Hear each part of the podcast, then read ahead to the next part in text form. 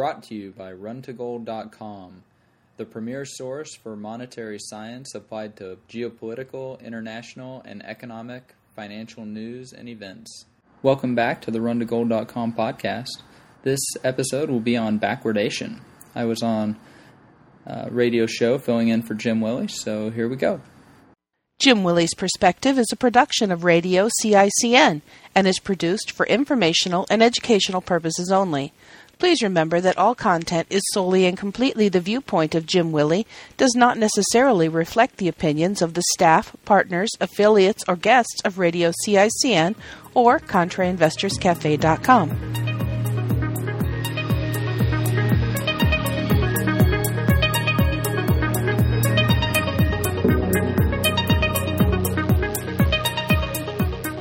Hello, everyone, and welcome back to Jim Willie and Friends. This week, we've got Trace Mayer back with us again. Hi, Trace. Hi, Michelle. How are you doing? I am doing really well out there in sunny California, and I'm freezing here in Chicago. I'll try not to hold that against you. You know, Trace, I was really excited when you were coming back on today because I've been reading some of the articles on your website, runtogold.com, and I was really interested in a couple of articles where you mentioned backwardation in the metals, gold and silver. And I have to admit, at first, I was like, he made up that word, because I didn't really totally understand everything. But you write it in a way that really helps to clear it up. And I was thinking it was really important that we do that, both on a couple of levels, one for folks like me who are really neophytes in this area. And also, I think there's a lot of economists who don't get this right either. Yes, I agree. Well, being the doctor of law, I suppose I can make up words, and it's okay. But, yeah, these are actually real words and real terms in the futures market. The two terms that are related, one is called contango, and the other is backwardation.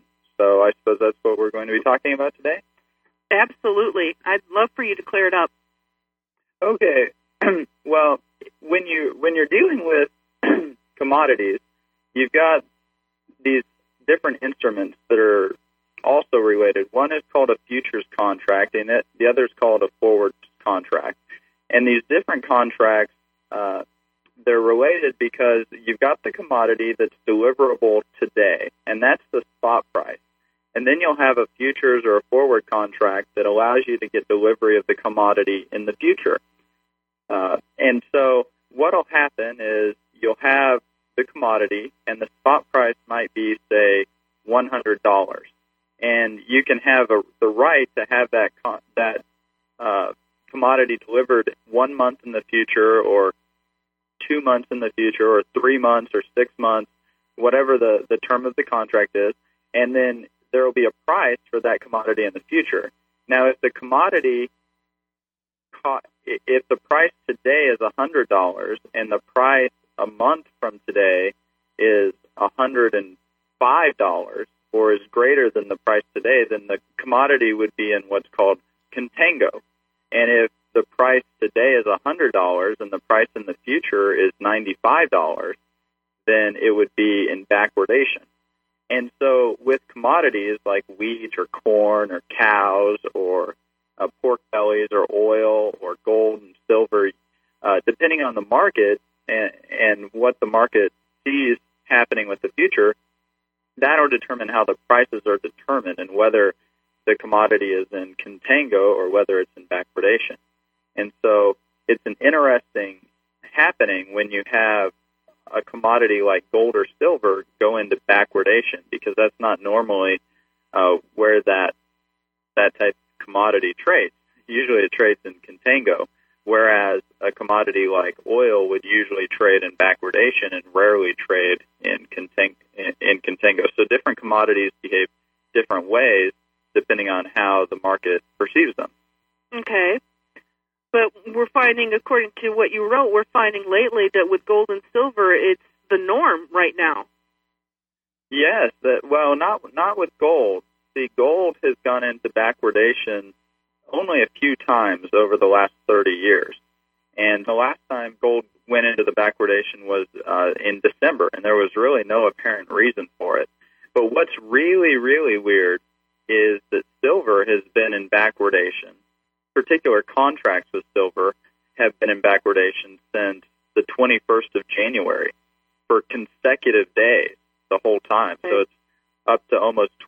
consecutive days of backwardation for the 1, 2, and 3 month contracts total. And then the 6 month and 12 month contracts, they were in backwardation for about 2 weeks and then went out of backwardation. But the 6 month contract just went into backwardation today. So it is very interesting to see silver slipping into backwardation. And why do you suppose that is? Well, see, there are two competing paradigms in finance or in economics. One paradigm is that gold and silver are just commodities. The other paradigm is that they are monetary commodities. And so you really don't want to get caught with your paradigms down, because if you think that silver is just a commodity like oil or whatnot, then I suppose it could trade as such. But if you think that silver is a monetary commodity, then when it trades in backwardation, it throws up all types of red flags. Because here's an example. Let's say that silver is trading for $100 per unit today, and silver 6 months from now is trading for $95 per unit. Which, if you have this paradigm that it's just a regular commodity, then yeah, that could be normal to think of. But if it's a monetary commodity, then silver pays no interest. Remember? And so if you buy the silver today, you have to exchange your dollars or your euros or your British pounds today, which means that you don't earn interest for 6 months. And you have to pay storage fees on the silver for 6 months.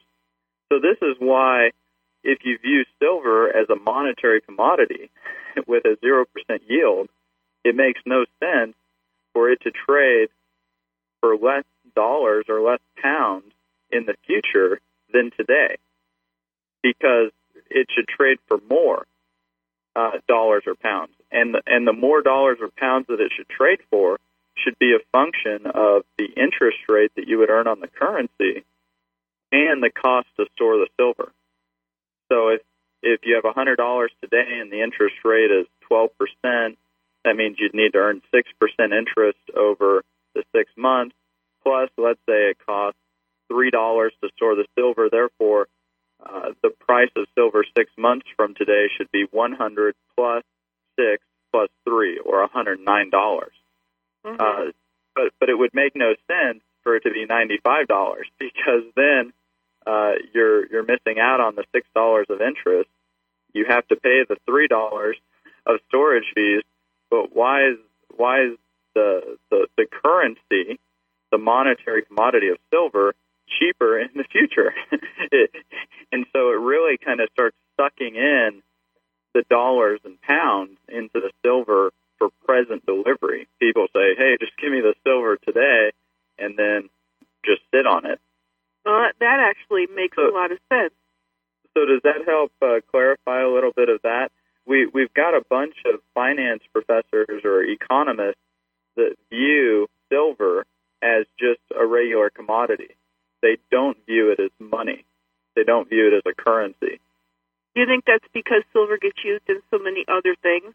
Well, yeah, I think that the market might be a little bit confused on how it views silver, because there are so many industrial applications with silver, and because the worldwide economy is slowing down, so obviously we won't need to use as much silver to make cell phones or light bulbs or whatever it is. So maybe the market's a little bit confused about silver's role. Maybe, I mean, there could be any number of reasons why it could be slowing down, but I think the important one to focus on is this monetary characteristic, because silver is a semi-precious metal. It's really a quasi-currency. It doesn't have the huge above-ground stockpiles like gold does, but it's still, at all times and in all circumstances, silver is still money. Okay. And so that's a fundamental basic economic law that I think a lot of finance professors or economists might try to avoid. They might say, oh, no, it's not a currency at all times and all circumstances. But truth of the matter is that it is, just like gold. So. Well, and traditionally it's traded at a shorter ratio than what it's trading at now, so the potential for it to grow is bigger right now, isn't it? A shorter ratio to what? To gold? To gold, yeah.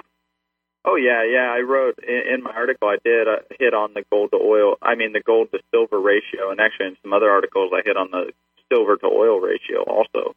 But yeah, let's see, when this latest bull started romping around a little bit, it was about 80 ounces of silver for an ounce of gold, which for a couple of years there it was about 55 ounces of silver for 1 ounce of gold. But then in October, November, when everything kind of went haywire, everybody sold their silver, but they didn't necessarily sell their gold, and probably because they were confused on its monetary characteristics. And so that ratio went up, but now that ratio has been coming back down, so it's down to about 70 or so right now. And so I think that ratio will probably continue to decrease, and it'll move back towards its mean revision of probably 50, 55, at least what we've seen over the last couple of years. But, you know, it could have a little speculative froth and move up to like 40 or even lower. Okay. You know, another thing that I wanted to talk to you about, you were talking about the curiosity of the collectors in India and how, you know, they're zapping up a lot of the silver in the market right now. Do you think, I mean, there's been a lot of talk about silver shortages and everything. Do you think that that's a real possibility? Well, it definitely is for the people in India, because in India they consume about 3,000 physical tons a year. And the Reserve Bank of India, for some reason, they decided to renew the license to import physical gold, but they haven't renewed the license to import physical silver.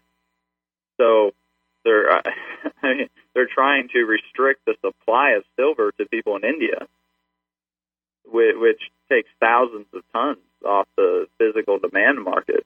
So, yeah, for people in India, we're seeing shortages. And of course, when you look at shortages, well, what's the definition of one?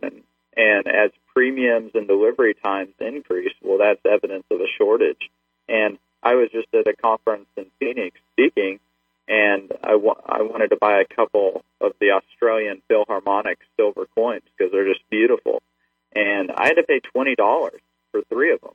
You know, that was the price.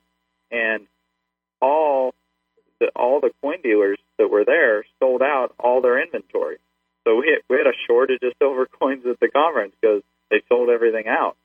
So they could have raised price or they could raise delivery times. But yeah, we're starting to see quite a bit of these evidences of shortages in the market because the price over spot is increasing and the delivery times are increasing. You know, when people say shortage, it's like, oh, well, I don't have any. Well, that you don't necessarily not have to have any supply for there to be a shortage. It's seeing those prices rise and the delivery times rise that start to indicate shortages. You know, eventually the shortage might get so bad that you can't, you know, you might have to pay $1,000 over spot to get a coin and wait 10 months or whatever. So I mean, the shortages aren't super bad yet, but yeah, they could get pretty bad. And I think one of the reasons this is important, you know, going back to the backwardation, is with a futures contract, you have mark to market on a daily basis, and then the margin limits, because when you trade a futures contract, most of them are traded on margin, and so that those margin requirements are checked daily, and so it.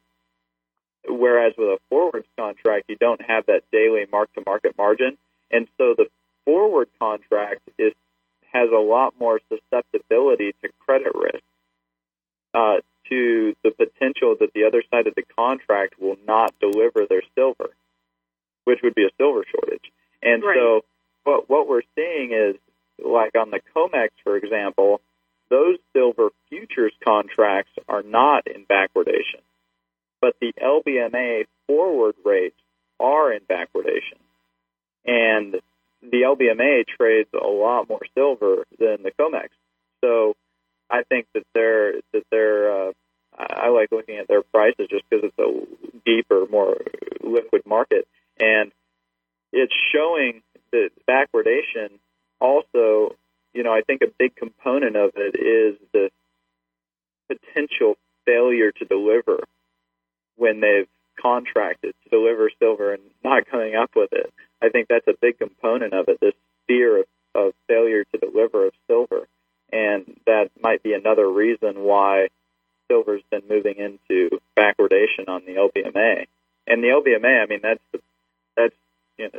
the London spot market. That's where, when you trade the physical bullion, that's where it happens.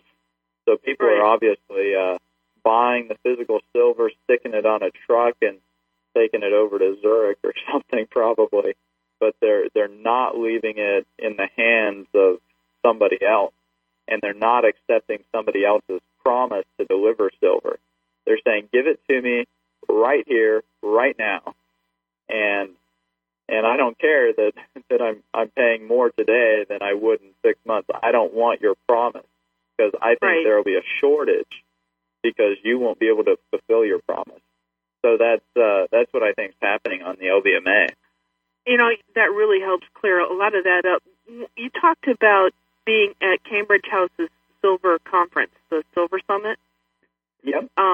And I was wondering what the overall view was there regarding, the backwardation and on these topics. I was completely surprised. Nobody even brought it up.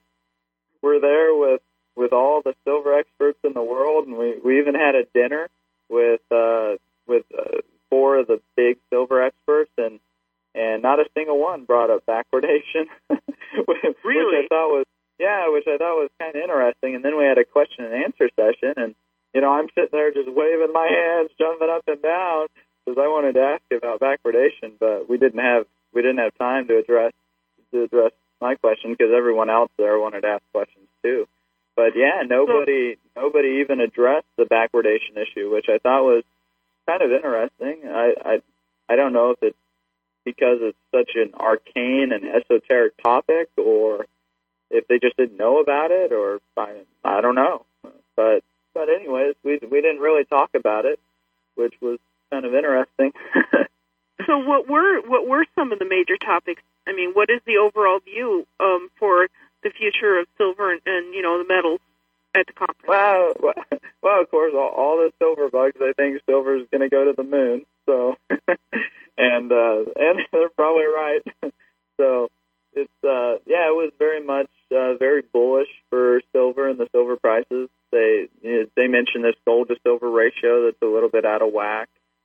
Ted Butler was talking about just the silver market in general, how much of the silver we've consumed, because that's the interesting thing about silver, is because it is a quasi-monetary commodity, it's also the industrial commodity. So we have tons and tons of silver that are in landfills and other things throughout the world. And for a century, we were storing, we stored a lot of silver, and we had several billion ounces of above-ground stockpiles, but the U.S. government has dishoarded themselves of all this silver. And, when there's a lot of supply and demand keeps growing, but there's the supply there, then the price doesn't necessarily go up. And now that we're in structural deficits for silver, we consume a lot more silver than we produce mine-wise. And because we've eaten through those huge stockpiles, like 10 billion ounces, I think is what Jason Hommel mentioned. Now, silver is going to get a little bit more tight, and if we continue using it in these industrial applications for refrigerators or cell phones or whatever it is, and we have people who think of it as money and want to just store it and sit on it, then yeah, that price is going to go up quite a bit because so many people want it and want the actual physical metal, because you can't build a cell phone without physical silver. So everyone was pretty bullish on the prospects for silver, which they usually are, and so it's pretty interesting seeing a lot of their viewpoints. I think one thing that should be kept in mind with silver is that usually about 90% of its gains happen in about 10% of the time. And it usually happens extremely quickly. If you go back and look at the numbers and try to figure out standard deviations and how fast it rises and things. And so silver is a very volatile metal. It'll just sit there not doing anything for 9 months, and then it'll go up like 90% in 1 month, except it usually happens over a period of years. So with silver, it's much more volatile, but there's a lot more upside potential to it than gold. And I think a lot of that has to do with just how gold has such large above-ground stockpiles. It's much slower to move because it takes a lot more capital to move that market. But silver's still got a lot of upside potential and not really a whole lot of downside potential because, say, right now it's $14 an ounce. Well, it can never become worthless, unlike a share of Bear Stearns or something. So you've got an automatic put on silver because it can't become worthless. And so that limits your downside. And it's only $14 an ounce. So, I mean, you can buy 1,000 ounces or whatever, and it's $14,000. And the lowest it might go is maybe $4 an ounce or who knows. But then there's a huge upside potential. In 1980, we saw it go to about $500 an ounce. And actually, for my new book, I'm going to be releasing a book probably within the next month called The Great Credit Contraction. In there, I'm going to have charts on house prices in terms of silver, and so we're seeing house prices continue their trend when priced in silver, and a median price on a U.S. house be maybe 1,000 ounces of silver, down from its record of about 43,000 ounces back in 2003. So, wow.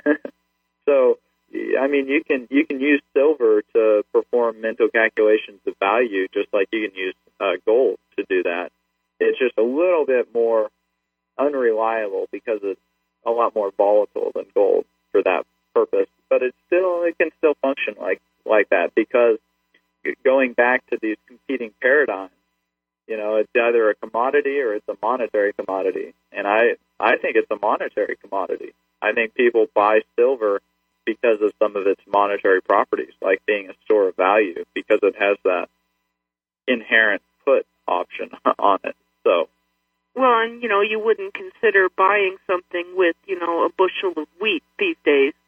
I mean, there was times in the past when that might have been possible, but, you know, certainly the potential for being able to purchase something with silver is there. Oh, yeah, well... I got a couple cans of wheat because I eat wheat and I like it, so I got a couple extra cans to store my value. But you have a 6-pound can of wheat, and I think I bought that can for $2. Mm-hmm. Well, I mean, so I get a box of those cans of 6, and that's about $12. Or I can have a little 1-ounce coin. You know, which one's going to be a lot easier to store and move? A 30-pound box of wheat or a 1-ounce coin, right? And then the same thing goes. Well, do I want 80 of those coins, or do I want 1 ounce of a gold coin? And so silver, because it is much more divisible, at least for the ordinary daily transactions. If you were to actually use the physical coins instead of some digital medium like gold money, for example. It does function for that because it doesn't have that huge inherent value like gold does.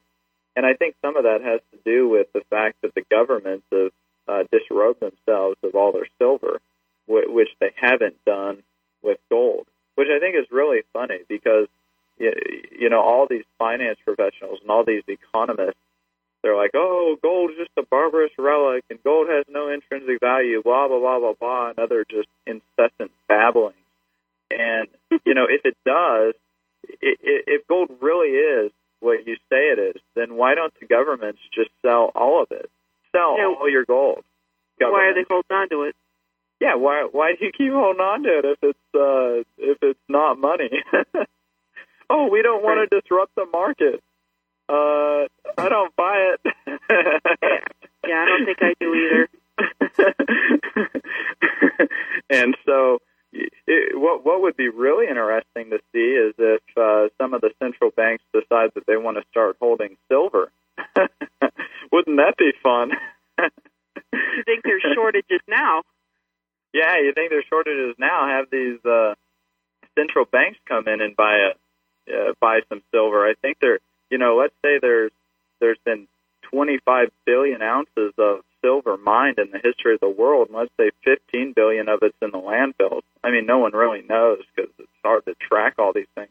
But let's assume, just for the sake of argument, that there are 10 billion ounces of silver in above ground that could possibly be hoarded and put in a central bank vault. Well, 10 times 14, we're talking a minuscule amount of metal compared to the current amount of currency illusions that are out there, like Federal Reserve notes or British pounds.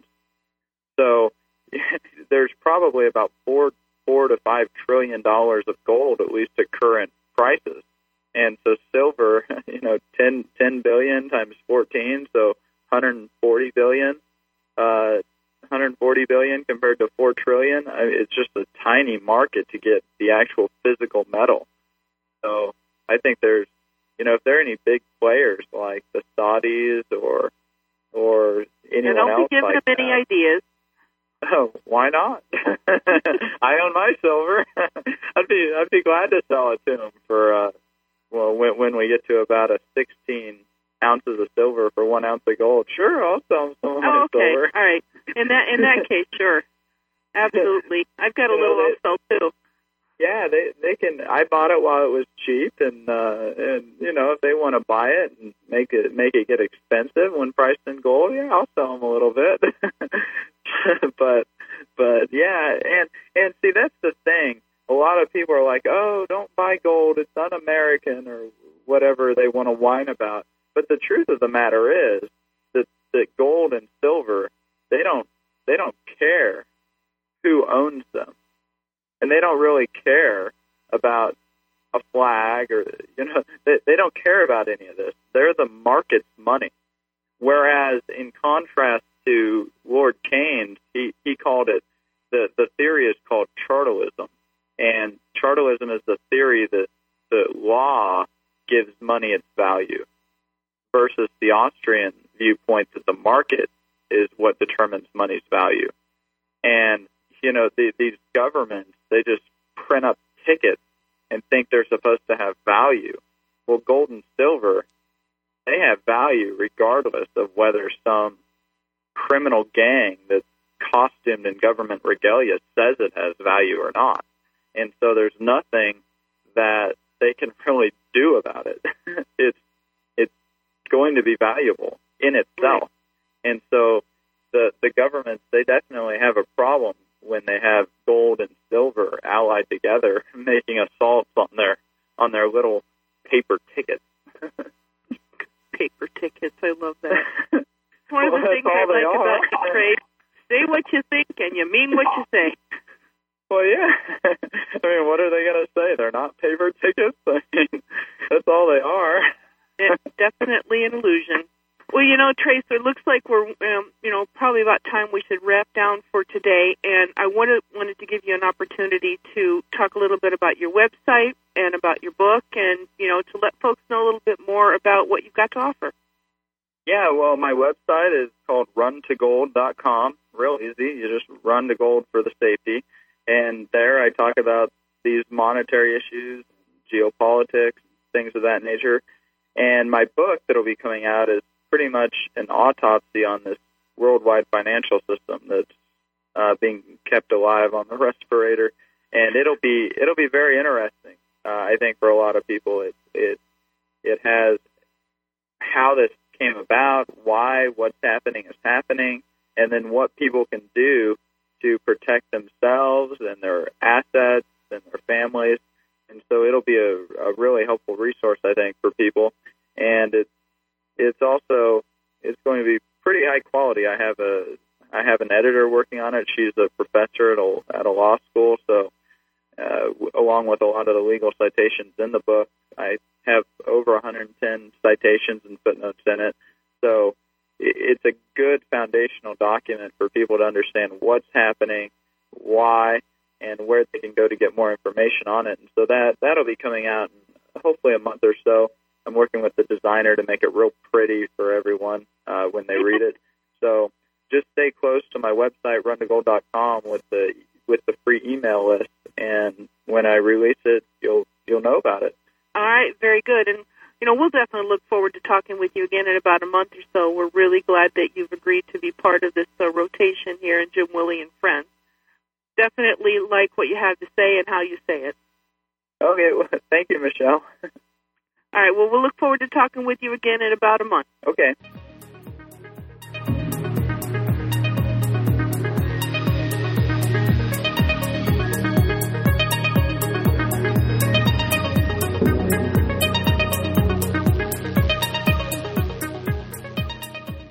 Well, that wraps up episode 24 of the RunToGold.com podcast on backwardation. Talk to you later.